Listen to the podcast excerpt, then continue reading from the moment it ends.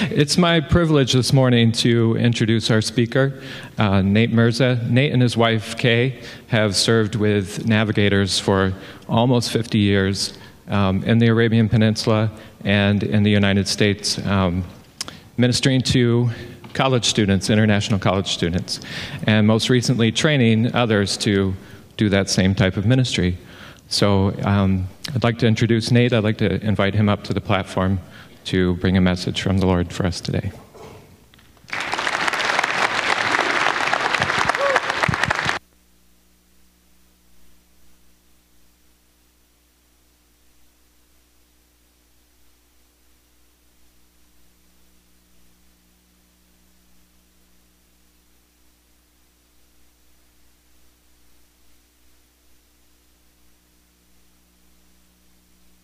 Seventy, you're allowed to forget.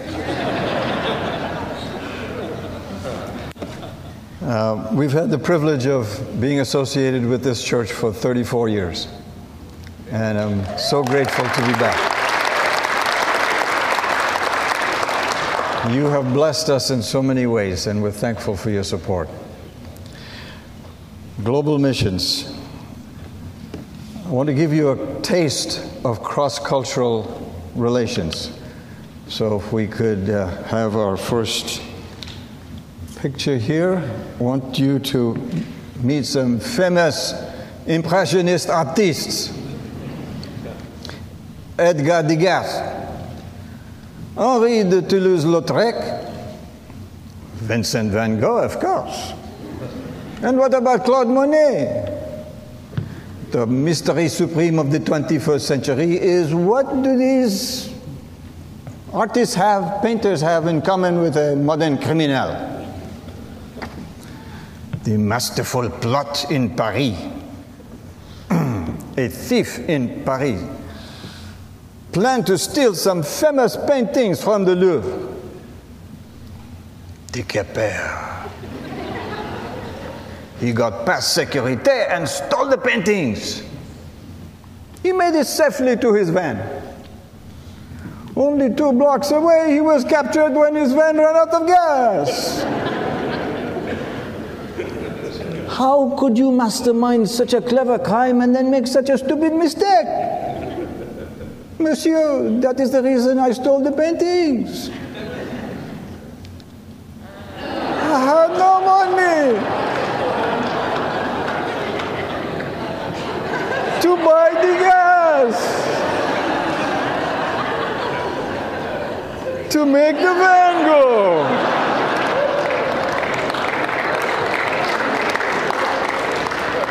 See if you have the gall to send this to someone. I sent it to you because I figured I had nothing to lose.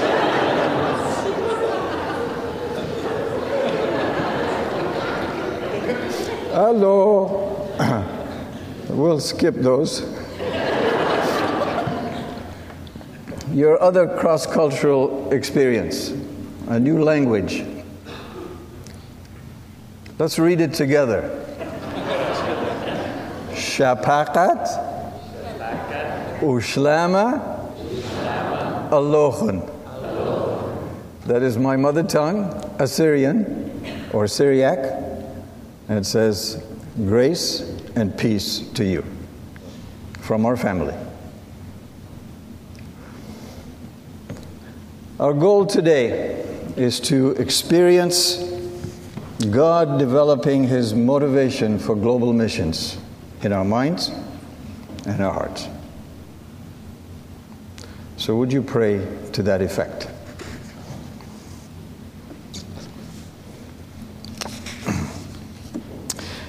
Let's take a brisk walk through the Bible to get God's heart for the nations.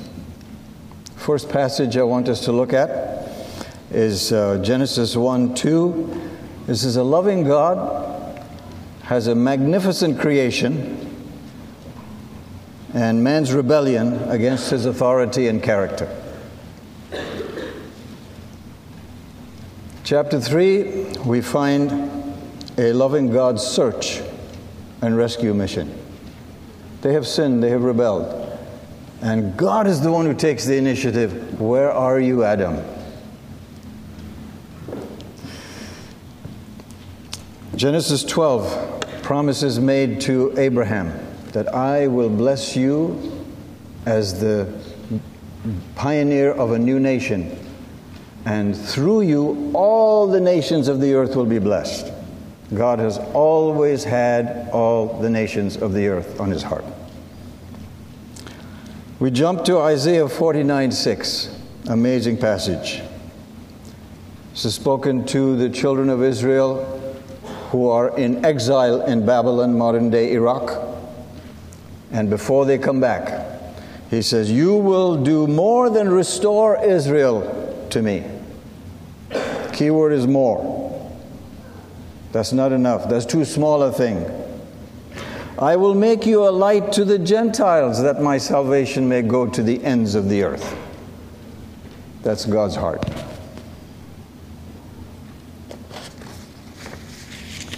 And then the passage that we're so familiar with. Let's read it together. For God so loved the world that he gave his one and only Son, that whoever believes in him shall not perish but have eternal life. For God did not send his Son into the world to condemn the world, but to save the world through him. For God so loved talks about an extraordinary love. The world, a universal love, that he gave a sacrificial love, gave his only Son that whoever believes in him, individual love. How do we resist that? To a seeking heart, to an honest heart, Jesus is absolutely irresistible. Let's go to Luke 19:10. Are we on there? Okay, got to press harder. Continuation of God's heart for the nations. Uh, Jesus, on his rescue mission, he says, The Son of Man came to seek and to save that which was lost. Pastor talked about that earlier. Without him, we are lost. I'll illustrate that a little later. We go to Acts 1 8, and the commission that Jesus gives the disciples before he goes to heaven. You, but you shall receive power after the Holy Spirit has come upon you. You shall be my witnesses in Jerusalem, where they were, and Judea, the province that Jerusalem was in, Samaria, the next province, and to the ends of the earth, the rest of the world. Always, God's heart is for the whole world, all peoples.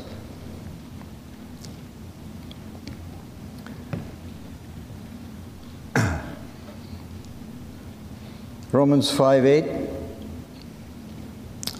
It's a loving sacrifice. When he should have judged us, he took the judgment on himself. But God demonstrated his love to us in that while we were yet sinners, Christ died for us. What a wonderful mem- uh, commemoration today. The Apostle Paul in Romans 15 20 expresses his passion. He says, It has always been my ambition to preach Christ where he has not been made known. That is a basic, foundational strategy of missions. Where is he not made known? That's where we go. And then the fulfillment of God's rescue mission. we have a fantastic future. Let's read it together. And they sang a new song. You are worthy to take the scroll. My own. Yeah, thank you.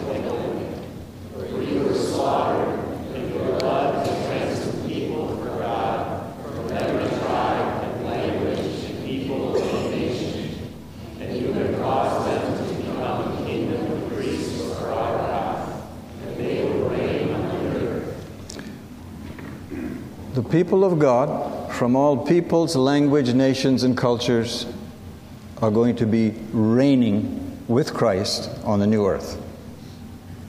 In righteousness. My wife reminds me every single day that she longs for Jesus to come and establish a reign of righteousness to replace this brokenness that we have today. I would have no objections if he came back today. You see, for this kind of a reign, there's no need to campaign, no need to cut down rivals, no need to spend millions of dollars or billions of dollars cutting each other down. I'm sure you've noticed that love is written all over God's character, God's heart, and God's plans.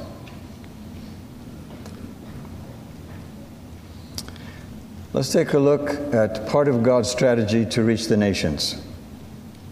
I love this. He chose flawed people.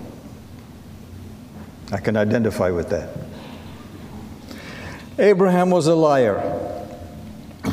David was an adulterer and a murderer. Jonah was a racist. Peter a coward. Saul of Tarsus was a religious terrorist. Tim Tebow is a nice guy.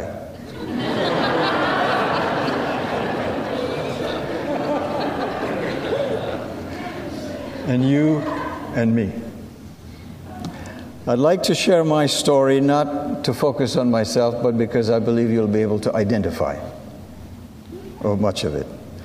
The Lord Jesus loved me to himself at age 17 when I came as an international student from Iran to uh, Cal Poly in San Luis Obispo, California. Thanks to a great local church that was focused on Christ, the Bible, and world missions, I was helped. Thanks to help from a fellow student who became my spiritual father. Thanks to help from different Christian organizations like Child Evangelism. I loved their flannel graph stories, I could understand them. that was their PowerPoint in those days. Yeah. But during that first year, it became very clear to me that God wanted me to serve Him full time. Here are some ways in which God prepared me. this is my great, great, great grandfather. This is my great, great grandfather. That's my grandfather. Sorry, I missed a generation there. And this is my mother. All these three men I discovered later in life were pastors, preachers of the gospel in northwestern Persia or Iran today. There are people in your background that have had a role in your relationship to Jesus Christ. I hope, if they're alive, that you will thank them. A spiritual heritage. I had an unforgettable childhood experience. I'm sorry I don't have my pointer here, but about just to the left of that curve in the river, you see what looks like a swimming pool. It is a swimming pool. I was drowning in that swimming pool at age nine. I mean, sorry, age seven.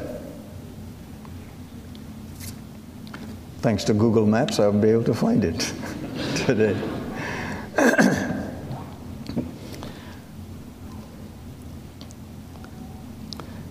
God gave me, look back now, and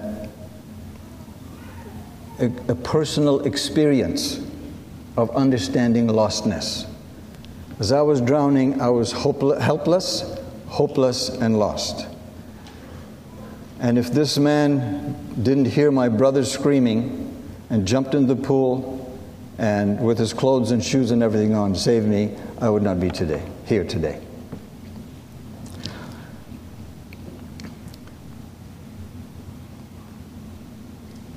Why are we going this way? Okay, for good reason. let's let's read this together. Acts 26 18. I am sending you to send them to open their eyes and to turn them from darkness to light and from the power of Satan to God, that they may receive forgiveness of sins and a place among those who are sanctified by faith in me. God used this passage to say, Nate, this is I want to, what I want you to do with your life. To go to people that are lost to turn them from darkness to light, from the power of Satan to God, that they may receive forgiveness of sins.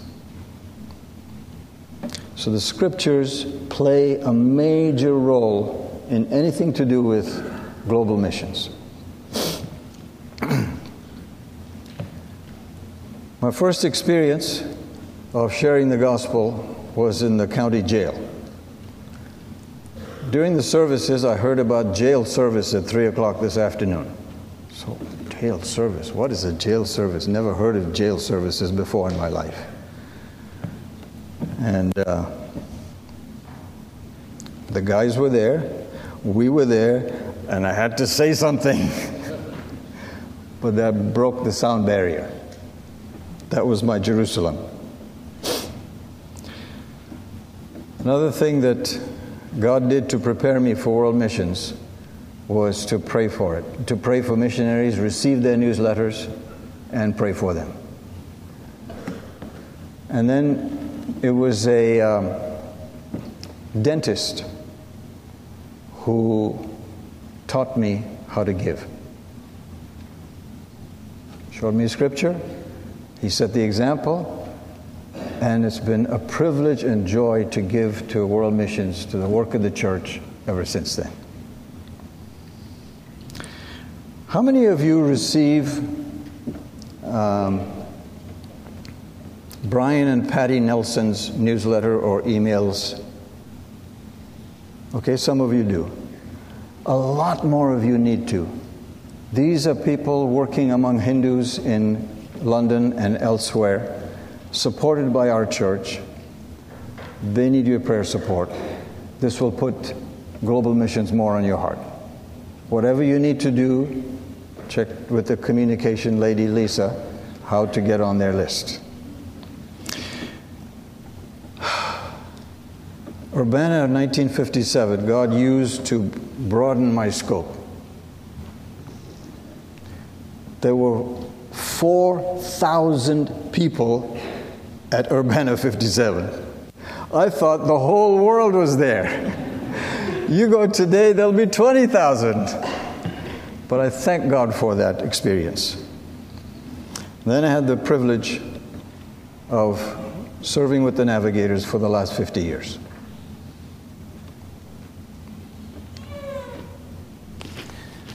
He not only chooses flawed people, he also chooses flawed communities like the Hebrew nation, like the worldwide church, like High Point Church. And we couldn't do what we're doing if it wasn't like for churches like High Point that help support us do it. We're deeply grateful. He chooses flawed societies within the church, like InterVarsity, Cru, the navigators, youth with a mission. It's wonderful. Are you a flawed person? Rejoice. Give thanks. You qualify. you qualify. God specializes in transforming flawed people and using them in spite of them.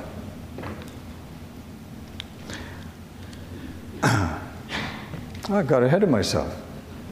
All right, you'll forgive me. Am I am I asking or saying that everyone should be a full-time missionary in the remotest parts of the world? A thousand times no. That is not what I'm trying to say.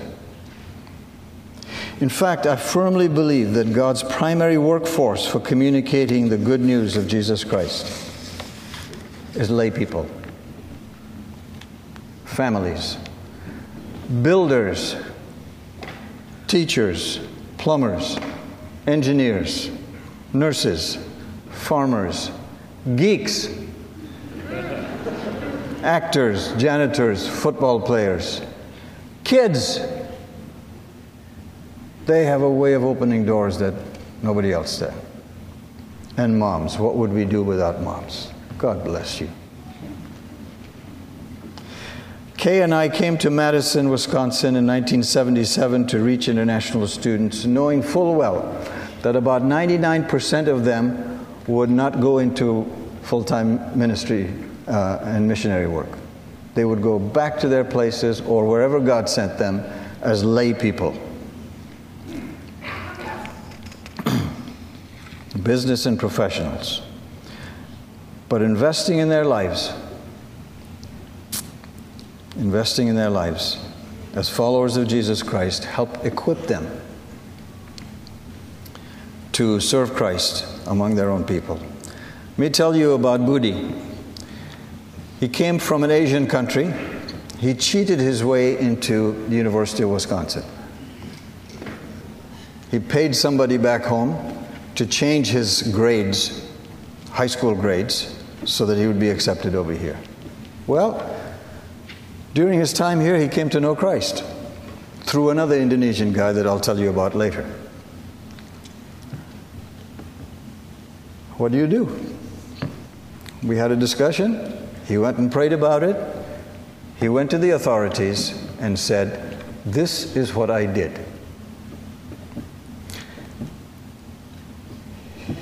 That was a tough decision because depending on what they did, he would be bringing shame on himself, and shame in Asia is huge. He would have to go back to his country and therefore bring shame on his family, who were very prominent, uh, wealthy people. The campus authorities told him, Had you not told us, and we found out, we would have kicked you out of UW, we would have kicked you out of the country.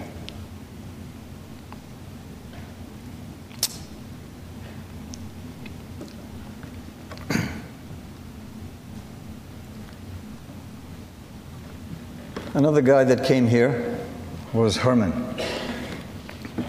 He came to, he was studying at Ohio, uh, Ohio Wesleyan. Somehow he ended up uh, visiting friends here uh, during spring break. We told him about a conference for international students in Colorado Springs.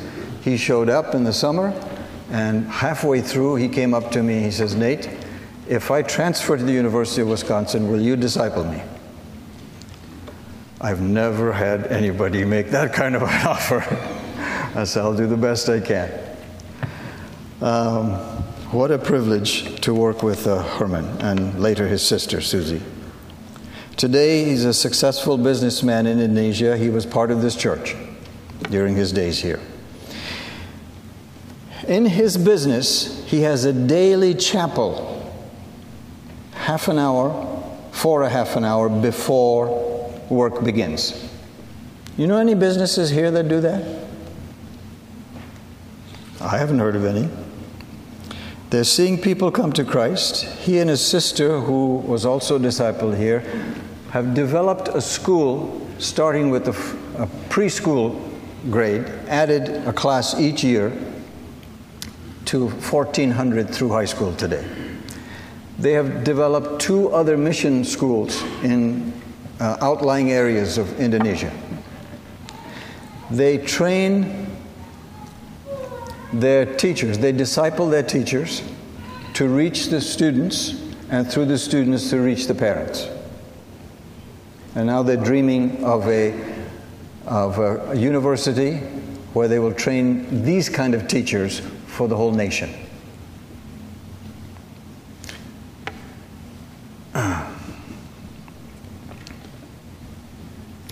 On Valentine's Day, Kay and I are going to go visit these fantastic people in Asia. See how they're doing, encourage them, and learn from them. The future of missions. Uh, how many of you have a copy of Operation World. Okay? Big, thick book. Fantastic book. The author is Patrick Johnstone. He has just come out with a new one, The F- Global Church, Future Global Church. Talks about history, trends, and possibilities.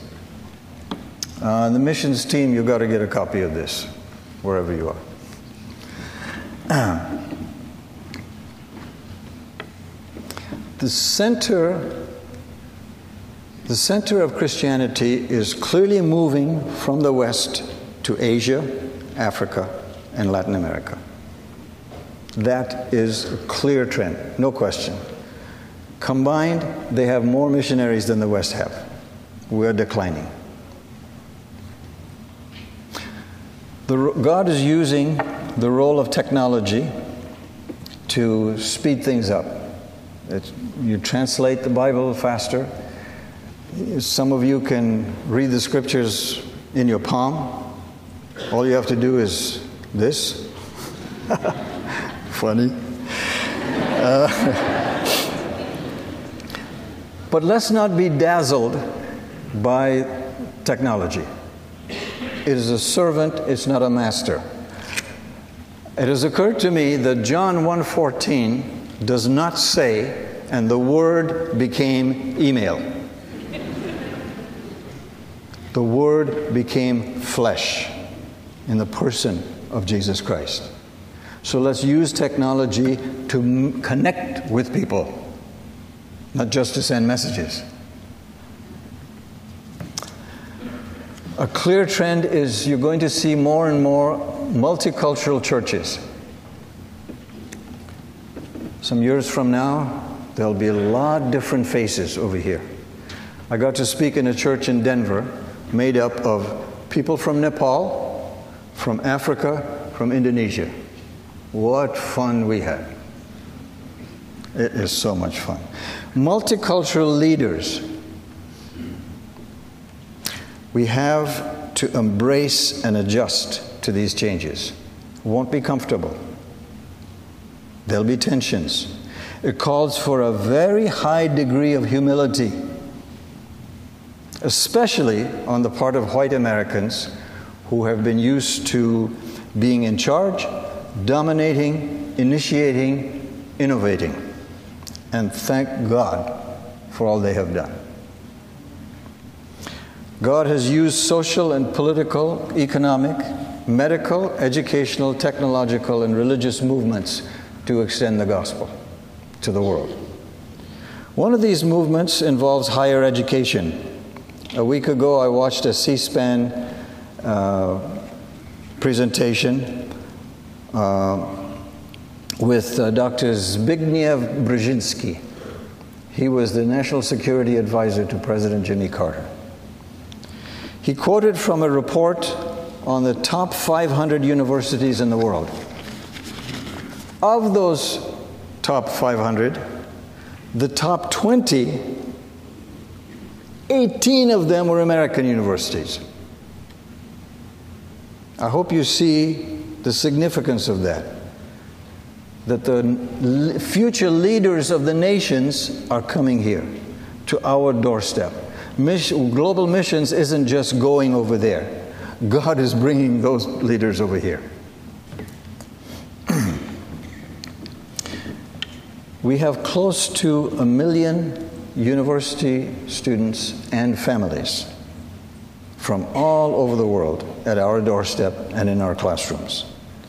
In a world that's going to be increasingly chaotic, and America will have less dominance you have the greatest opportunity to develop global friendships and learn from these people. With different perspectives and develop ministry partnerships. We developed these with the over 5,000 international students on this campus alone from 128 countries. The mission field is right here. You don't have to learn Assyrian. Allow me to say it again. It will take a high degree of humility on our part to be learners. Can't help but remember Setrag Hoshafian from Lebanon. He was studying for a PhD over here. He made this comment one day. He says, Americans don't want to listen to us, they just want to teach us.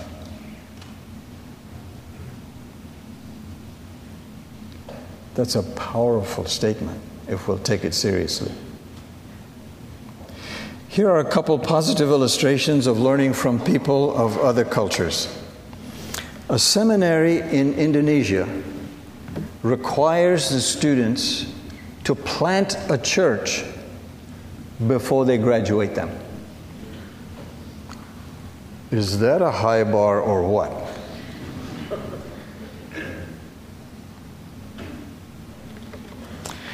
Listen to Bishop Hwa Yung of the Methodist Church in Malaysia. The key question is how can the vast resources of, the West, of Western Christianity on the one hand and the vitality and dynamism, sorry, let me start again. Uh, you know, it would help if I used glasses, wouldn't it? The key question is how can the vast resources of Western Christianity on the one hand and the vitality and dynamism of non Western Christianity on the other become a powerful, synergistic whole for world evangelization? That's partnership. That has to come. I'm so glad you're having an Indian brother speak, your friend, next week. Take him seriously. In fact, blow him away by going up to him afterwards and telling him one thing that you learned from him. That'd be a great start.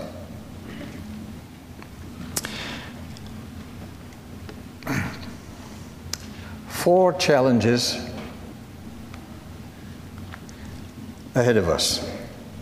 A host of humble people who will find creative and passionate ways of communicating the gospel with global partners. Secondly, a massive effort to bring people out of poverty, discrimination, and bondage to freedom in Christ. There's a young couple, young American couple in Brazil living among the slums. They have chosen to live on the same economic level as the people in the slums. They spend the first half of the day until noon in worship and seeking God in order to see God tear down oppressive and addictive evils. I don't do that.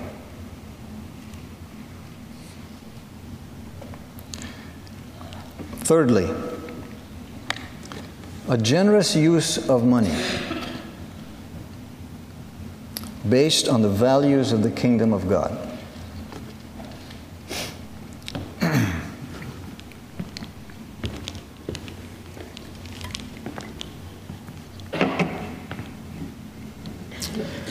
um, how much do you normally pay for a Coke bottle? Dollar? 50 cents? Okay. How much damage does this do to your body?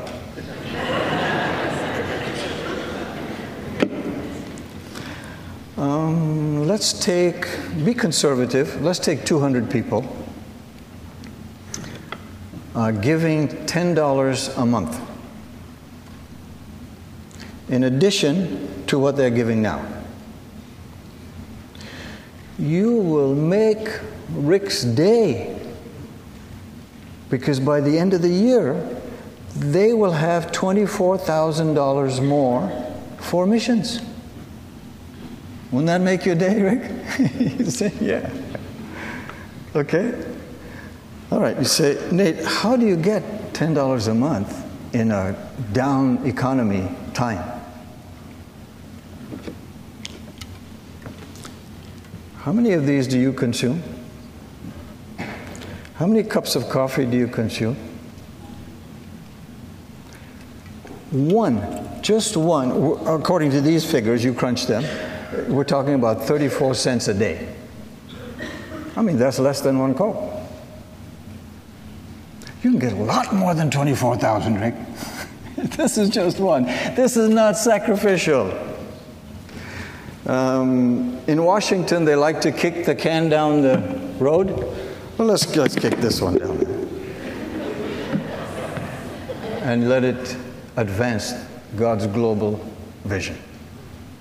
It really isn't that hard. This will more than take care of Brian and Patty Nelson's uh, backlog. For God's people, fourthly, hello, for God's pe- fourthly, for God's people to prayerfully take His marching orders to make disciples of all nations seriously. People are lost without Christ. The Son of Man came to seek and to save what was lost. Let's follow Him. What about you? Do you believe that without Jesus Christ living in you, you are lost? Like me at age seven. Unless someone jumped in and rescued me from that swimming pool, I was lost. That was it. I wouldn't be here today. Thank God for those songs that we sang today. Jesus gives his life that you and I may not have to take on God's judgment, just judgment. He took it on himself. If you haven't received him yet, would you do that today? Would you do it before you go to bed tonight, in spite of the Super Bowl?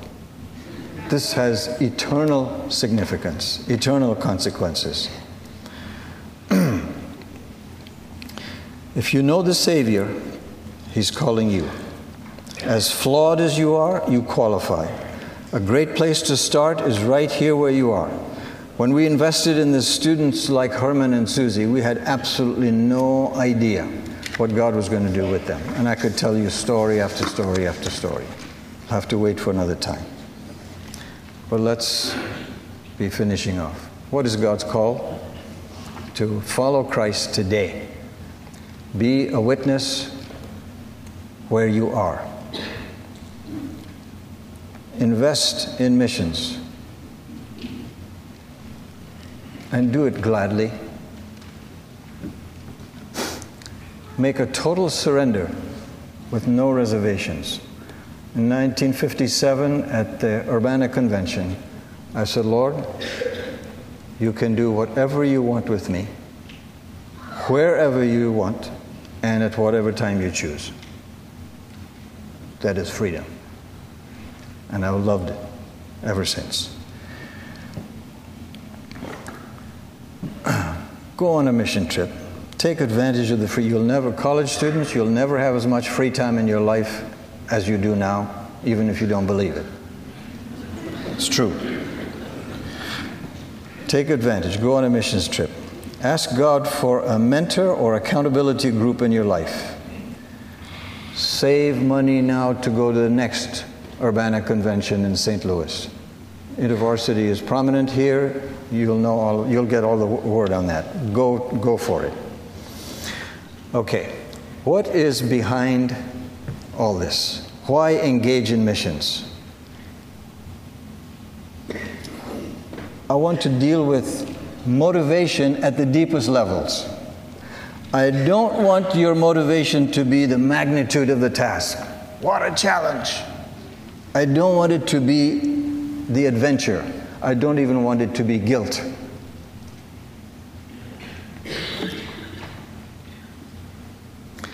The glory of God inspires us.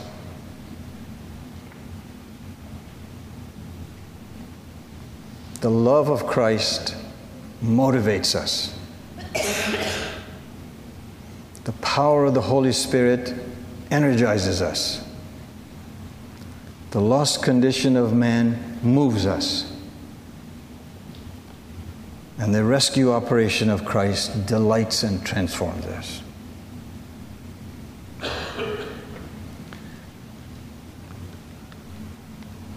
Remember our goal today? Did God develop His motivation for global missions in your minds and hearts? Would you take a moment to pray silently and say, Lord, what was one thing you were trying to impress me with? Let's do that now.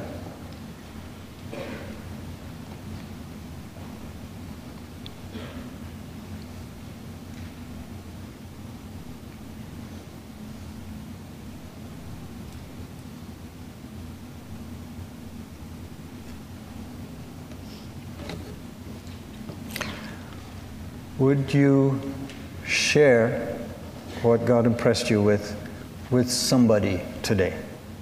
Whether it's at lunch with a family, with a friend, during halftime at Super Bowl, whatever. Share that with someone. It'll go deeper in your life.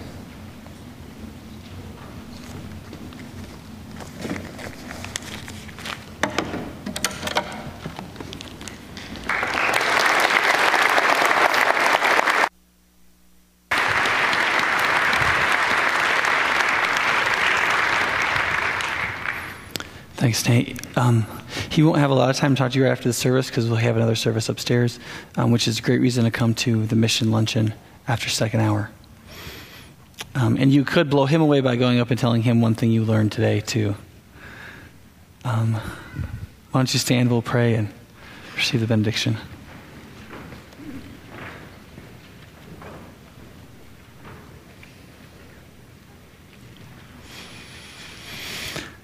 Let's pray.